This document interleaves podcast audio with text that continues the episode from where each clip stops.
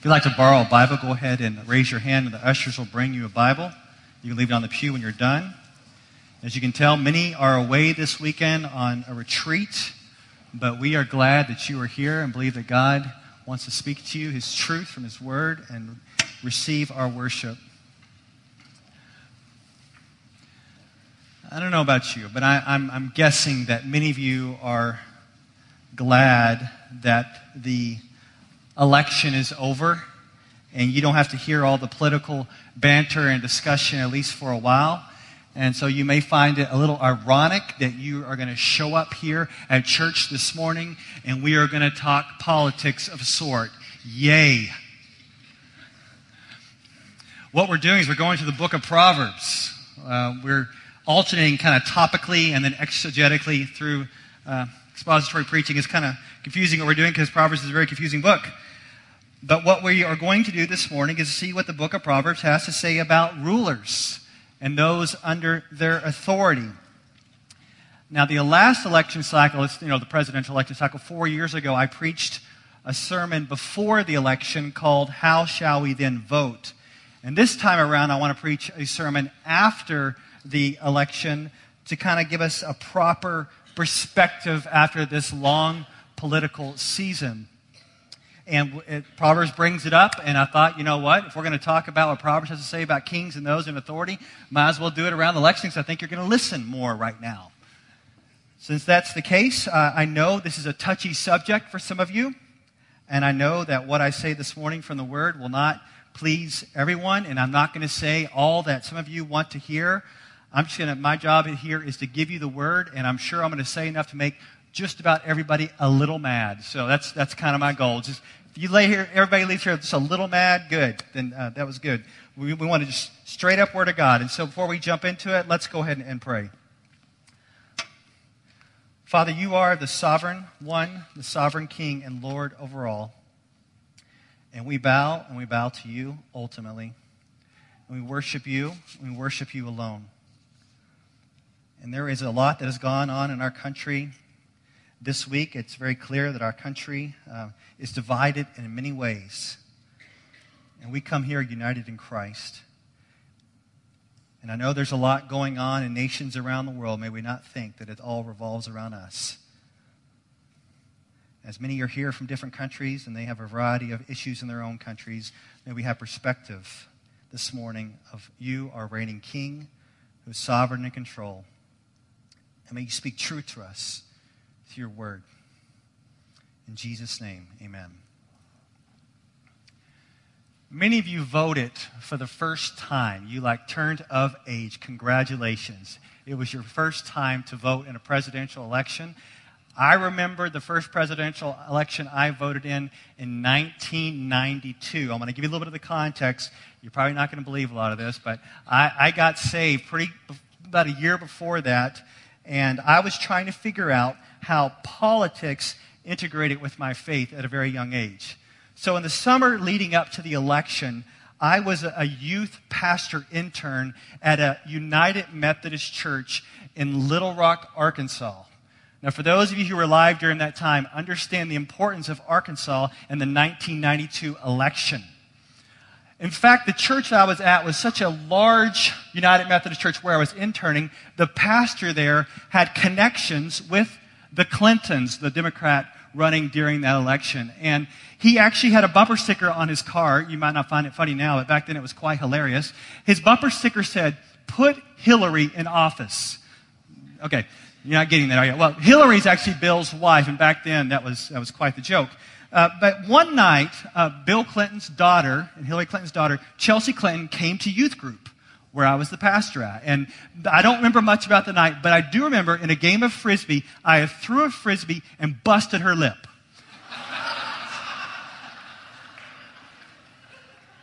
so straight up, I just busted her lip. I don't know how that fits politically, but I did bust her lip.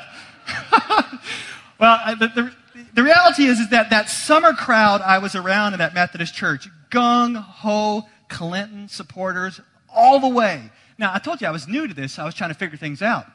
And I, and I wasn't buying in like everybody wanted me to buy in. So I thought, you know what? I'm going to check some things out. So while I was in Little Rock that summer, there was, I don't know if you know this, for those of you who are even alive, but there was actually a third party candidate that ran, ran that year. His name was Ross Perot.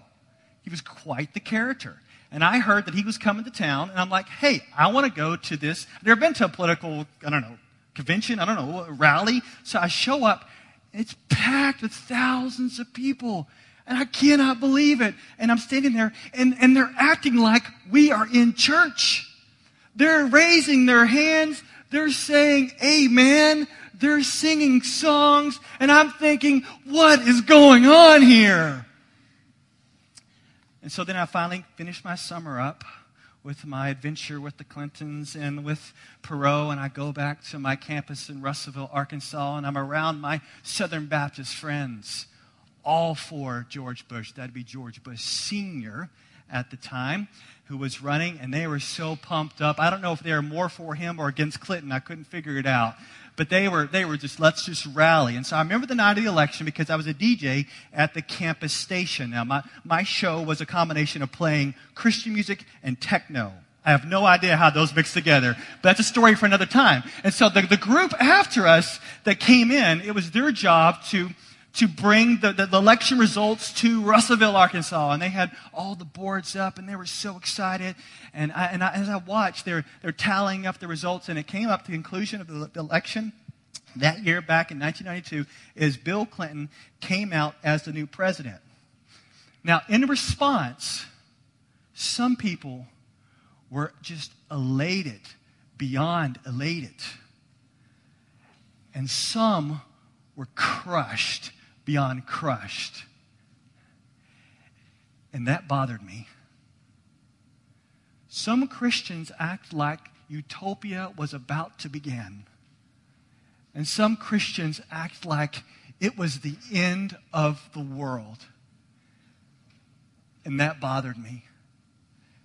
As I was new in my faith, I was wondering, what is going on? Why are you so inordinately crushed or inordinately happened? This, these are not messiahs. what, what is going on here? And I just want to say, from the beginning of my Christian faith, politics left a very, very bad taste in my mouth.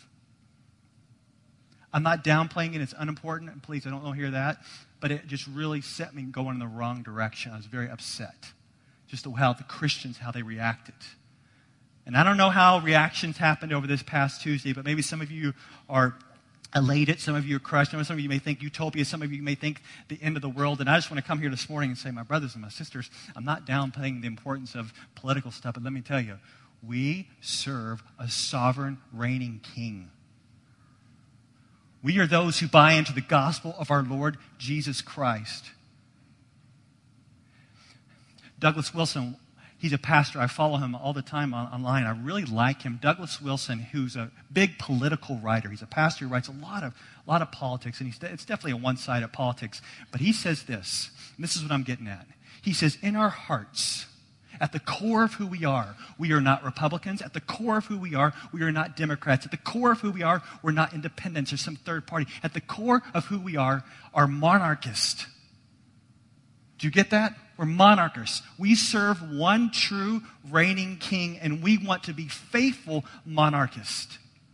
And so, as we gather here this morning, I want to view us as absolute monarchists, where our hearts, and we want to get at the heart, not that we're not involved in politics, but at our heart, we serve as absolute monarchists, our true reigning king.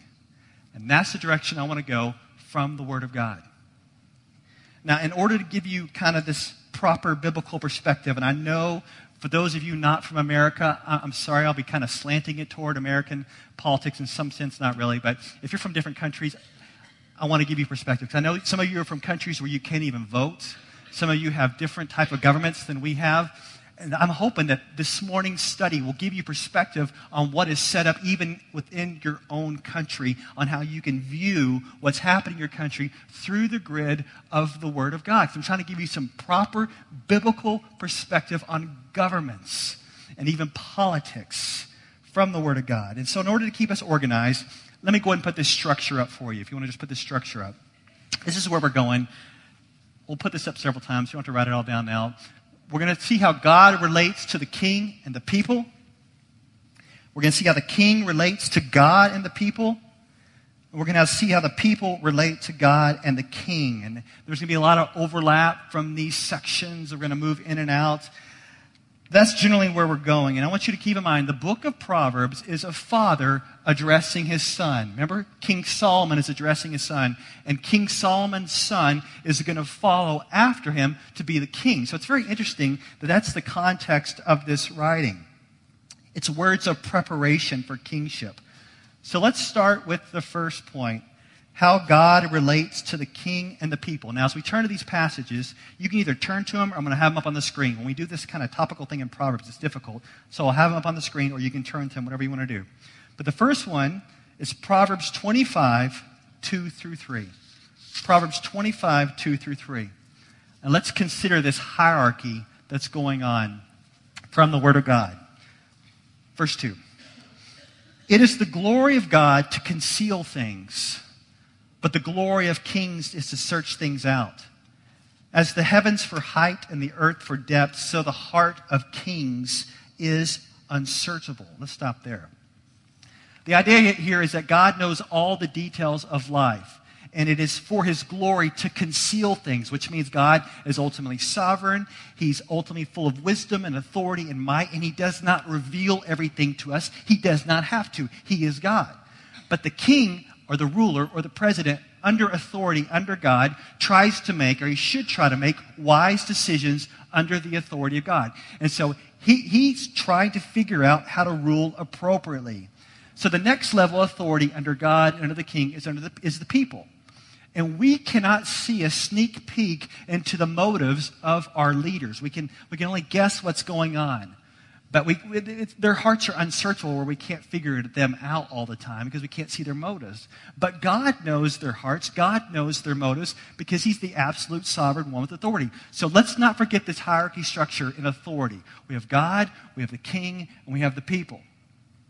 Now, with regard to God's authority, He rules over those in authority. Let me give you this verse Proverbs 21 1. It's a great one. The king's heart is a stream of water in the hand of the Lord. He turns it wherever he will. Now, now check out this imagery. It's, the idea of um, a, a flowing ditch of water, and a farmer can direct this water wherever it is needed to water dry fields. And this basically means that the Lord directs the king's heart according to his sovereign will.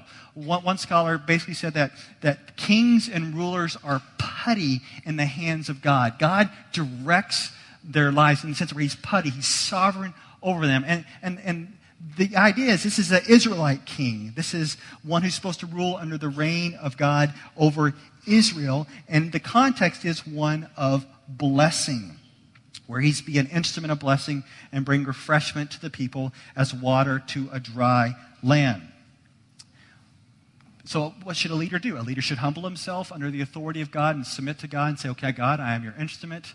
I want to be used by you.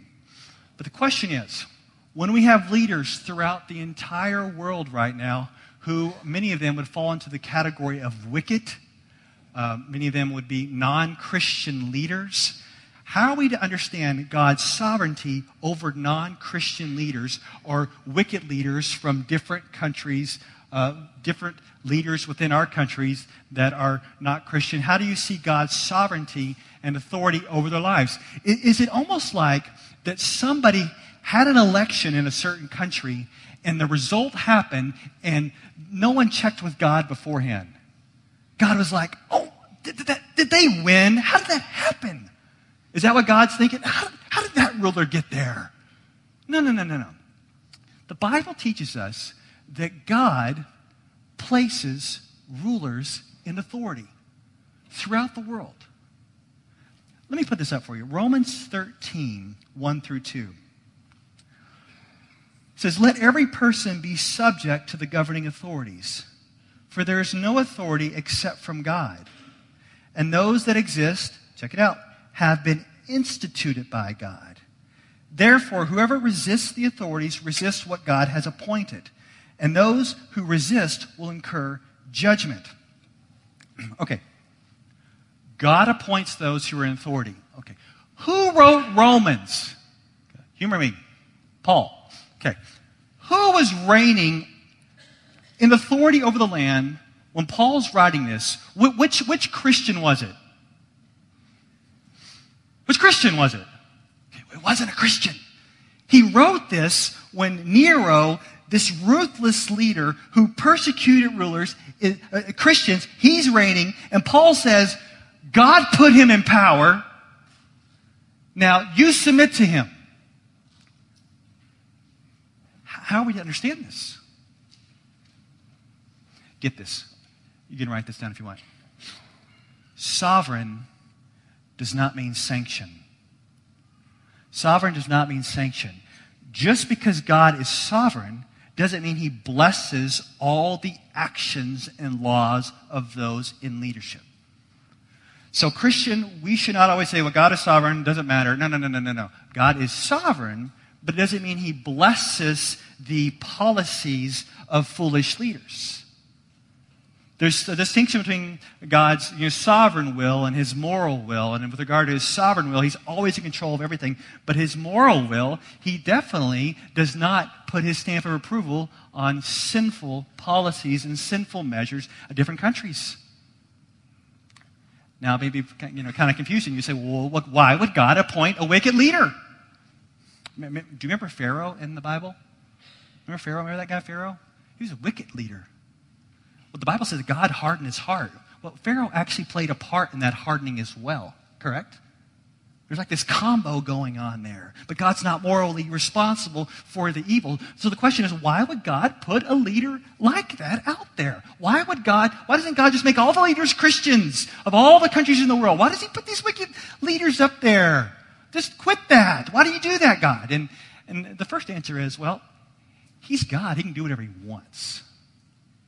But if I'm trying to figure out some explanation, which I don't always have on this issue, I would say this that God sometimes puts certain leaders in place to bless a nation. And sometimes he puts certain leaders in place to test a nation, to bring trials upon them.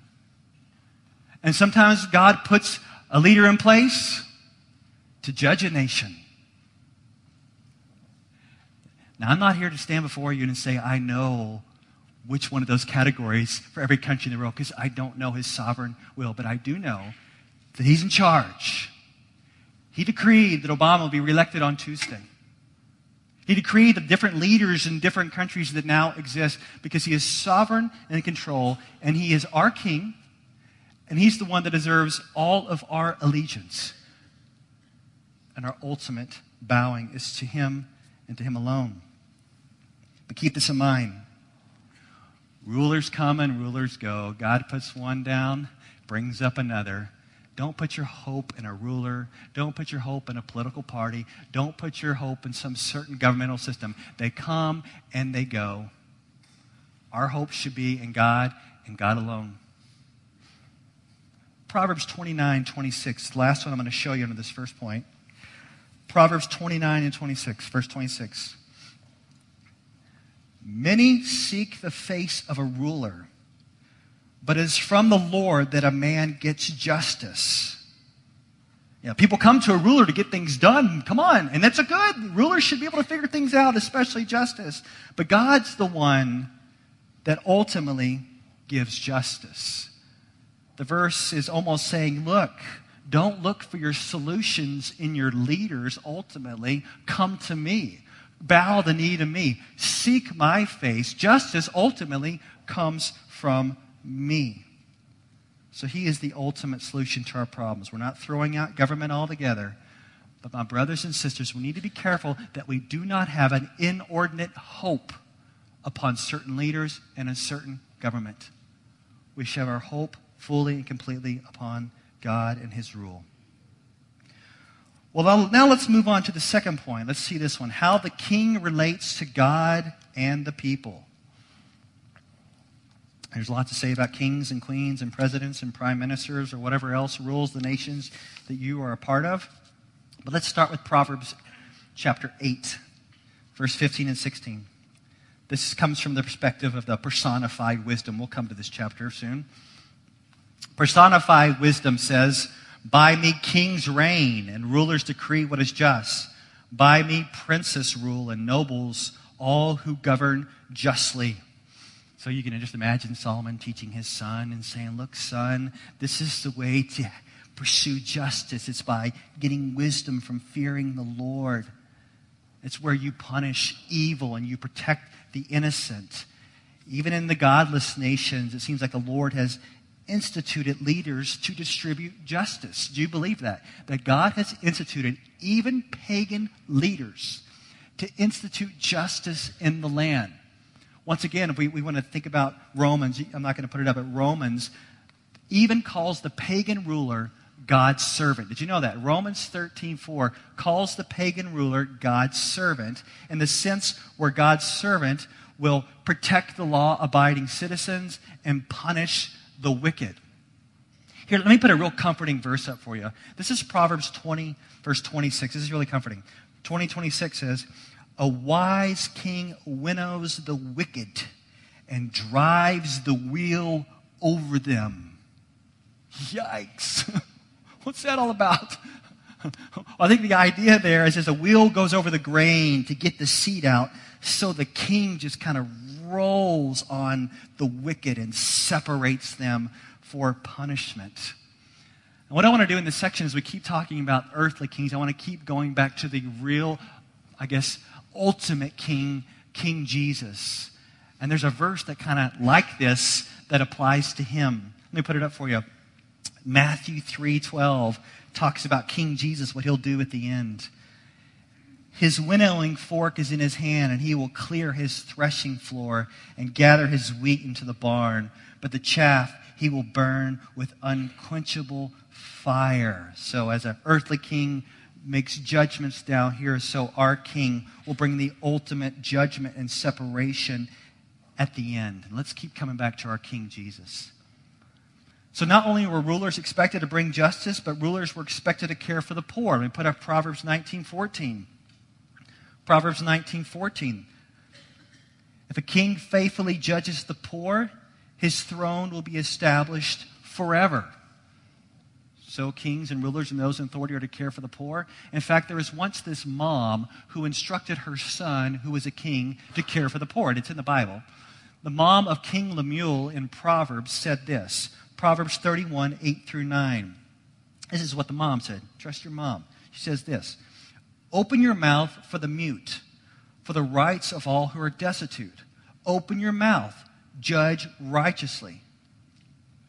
Defend the rights of the poor and the needy.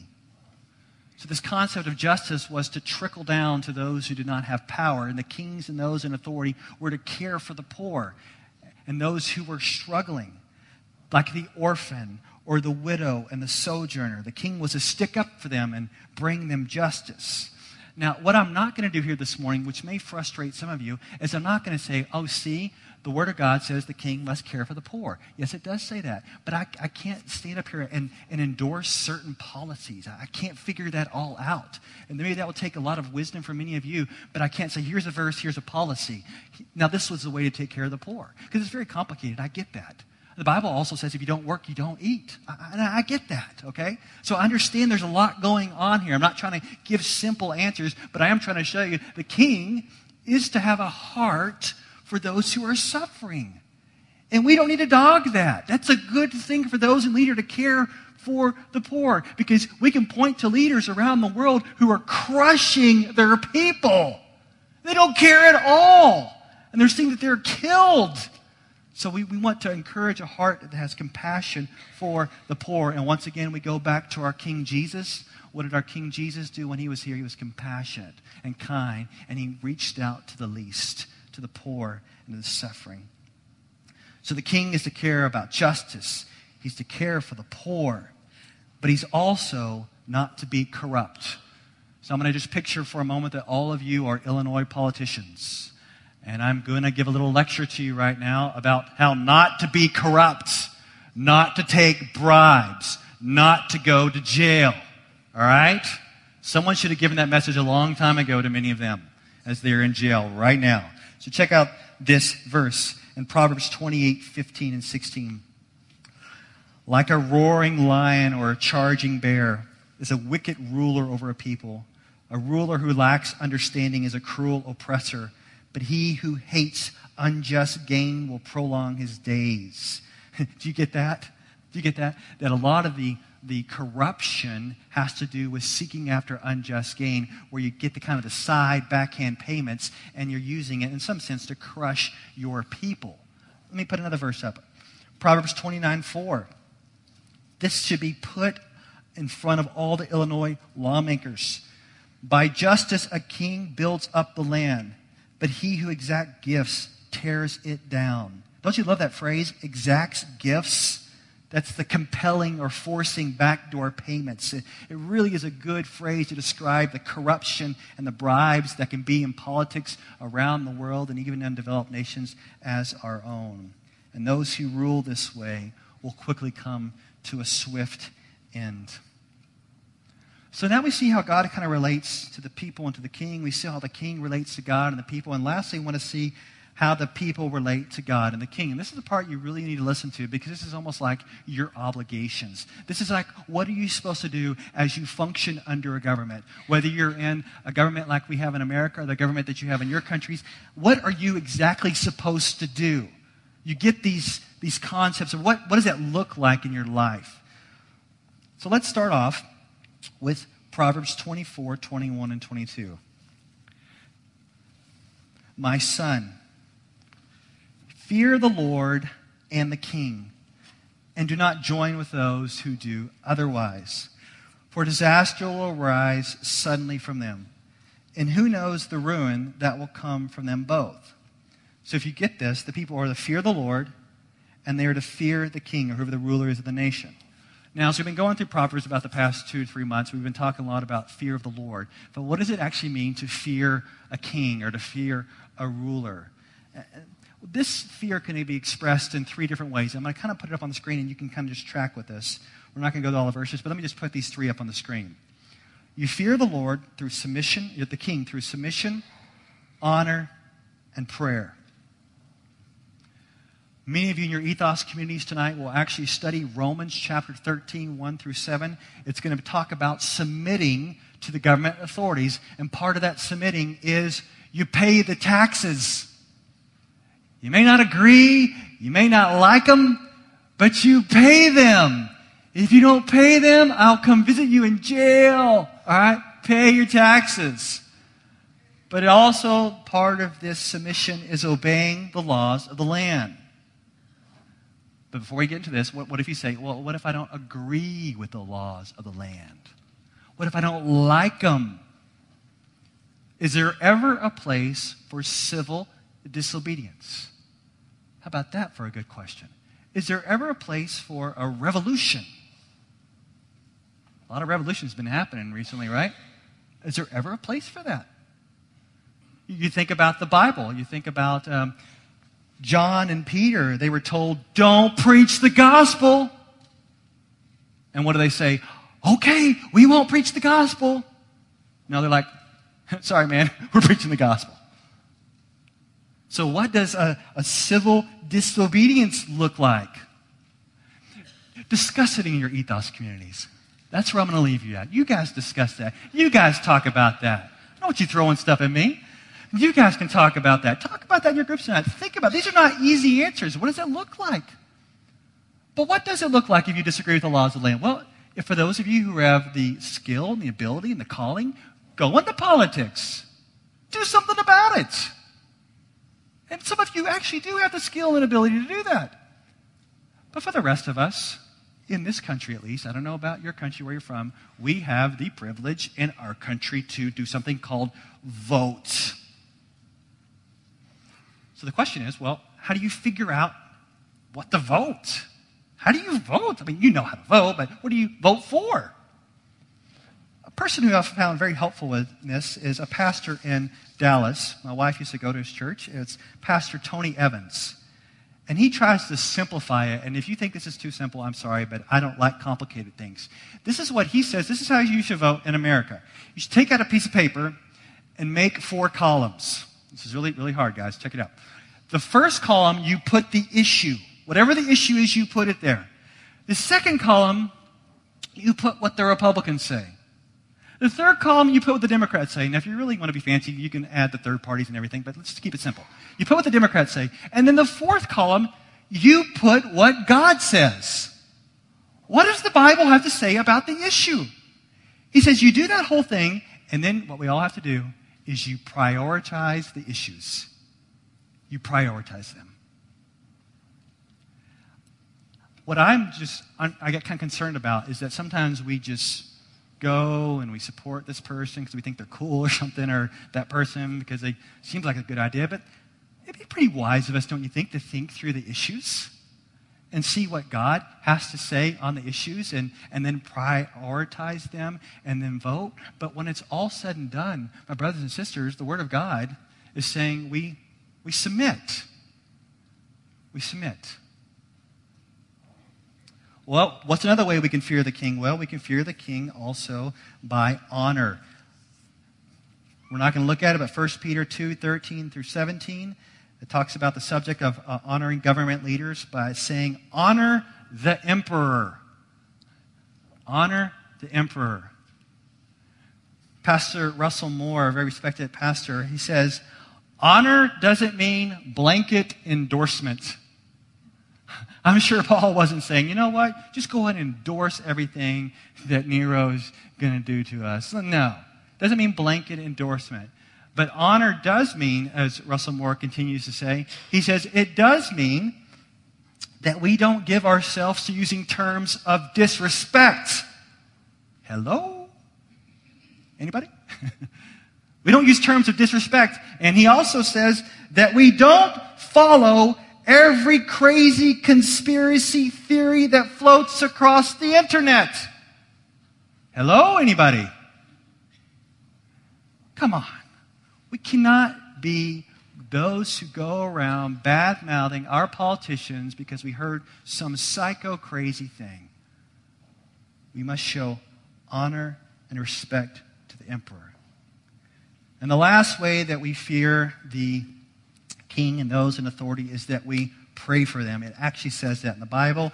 1 Timothy 2 1 through 2 says we are to pray for kings and all who are in authority.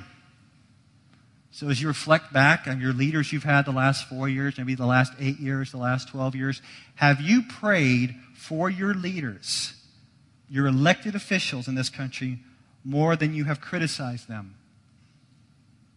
Have you prayed for them more than you've criticized them? Jesus made this comment one. He says, As you wish that others would do to you, do so to them. So if you were in an office, public office, would you want someone to criticize you or pray for you? Okay, you'll take some of the critique, that's fine. But come on. We are called as Christians to pray for those in leadership. So the way that we fear the king is we through submission, through honor, and prayer. But what I'm about to say now, I, I just really want you to listen. We're also to live a holy, righteous life, a gospel life for the benefit of others and the benefit of our nation, regardless of what happens in elections. Proverbs 14:34 Proverbs 14 34 says, Righteousness exalts a nation, but sin is a reproach to any people. Look at it again. Righteousness exalts a nation, but sin is a reproach to any people.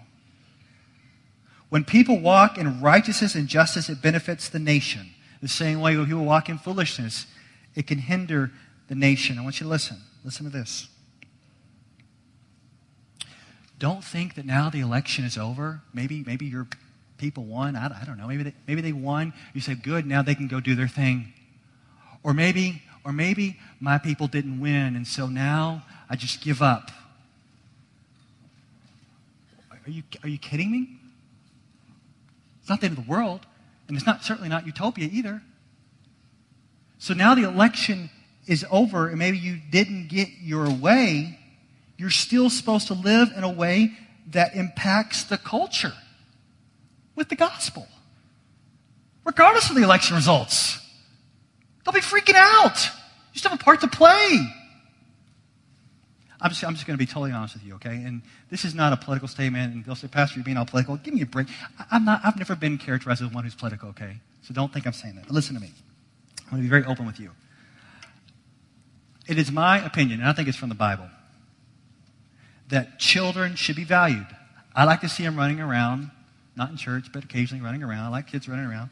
And I, I think that children, even in their mom's belly, the womb, are valuable as well. And I am, I'm, I'm, I'm, I'm just deeply grieved that our laws allow abortion. And this is what I'm thinking is going to happen. I'm, I'm thinking this is going to happen. I'm hoping. I'm hoping that the next generation will say, What were you guys thinking? You guys were idiots. Are you kidding me? You really did that? And they're going to rise up. And I know there is absolute repentance for anyone in here who's gone that direction, and there is repentance for our nation. But I want to tell you this even if that law does not get changed, I'm not going to go to my home and just freak out. You know what I'm going to do? I'm going to say, you know what? And my, my wife's going to probably freak out right now. I'm going to say, honey, we'll just fill our house completely with all the unwanted kids. I don't care what the election says. I'm going to do something here. Don't just say, well, they didn't win. Okay, okay, that's fine, but now just do your thing. Whatever your thing is for years, for years, many of you, maybe you've been passionate about immigrants and you think the laws should be changed to be more beneficial toward immigrants and maybe things have not been going your way, but you don't need to freak out. You need to do something. There's plenty of immigrants around that you can go and show compassion and love and minister their life. So don't think that the election just holds our hope and our salvation, then we just do nothing. Are you kidding me? We're gospel people. We impact culture. That's who we are. For some of you, you'll do it through politics, but for most of us, you won't. My brothers and sisters, we are absolute monarchists. and our king is winning. our king has won. And he gives all of our allegiance. This past Tuesday, many Christians around the country, they went and they did their thing. They voted. But then they did something pretty cool afterwards after they voted, they gathered in these little communities all over America and they celebrated the Lord's Supper. They took communion together. And part of what they were doing was that they were remembering their true loyalty to the Lord Jesus Christ. Because there is no Messiah coming from politics, there's no salvation. True salvation comes through Jesus Christ and his death on the cross because only Jesus can free us from sin. Only Jesus can give us this power to change. Only Jesus can reconcile us to the Father.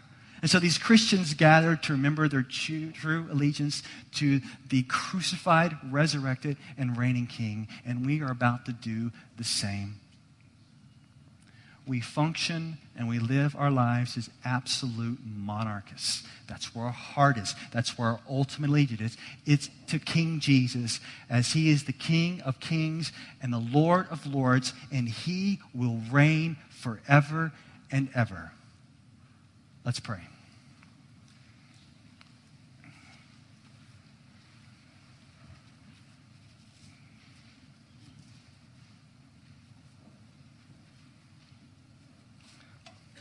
You are the King, and we bow to you. And if we've been off recently thinking that our hope was somewhere else, may you forgive us. May our hope be in you and you alone. And Lord, help us to think biblically about those in authority. Help us to think biblically about how we can shape and impact our culture with the gospel. But it's all said and done, Lord, may we worship you and give you glory and give you all praise. Thank you for dying for us. Thank you for forgiving us our sins through faith in you and repentance. And thank you that you are reigning. And we ask that you would come back quickly May we see the established king reigning and ruling. Until then, Lord, make us faithful, faithful monarchists to ultimately bow the knee to you alone. In Jesus' name, amen.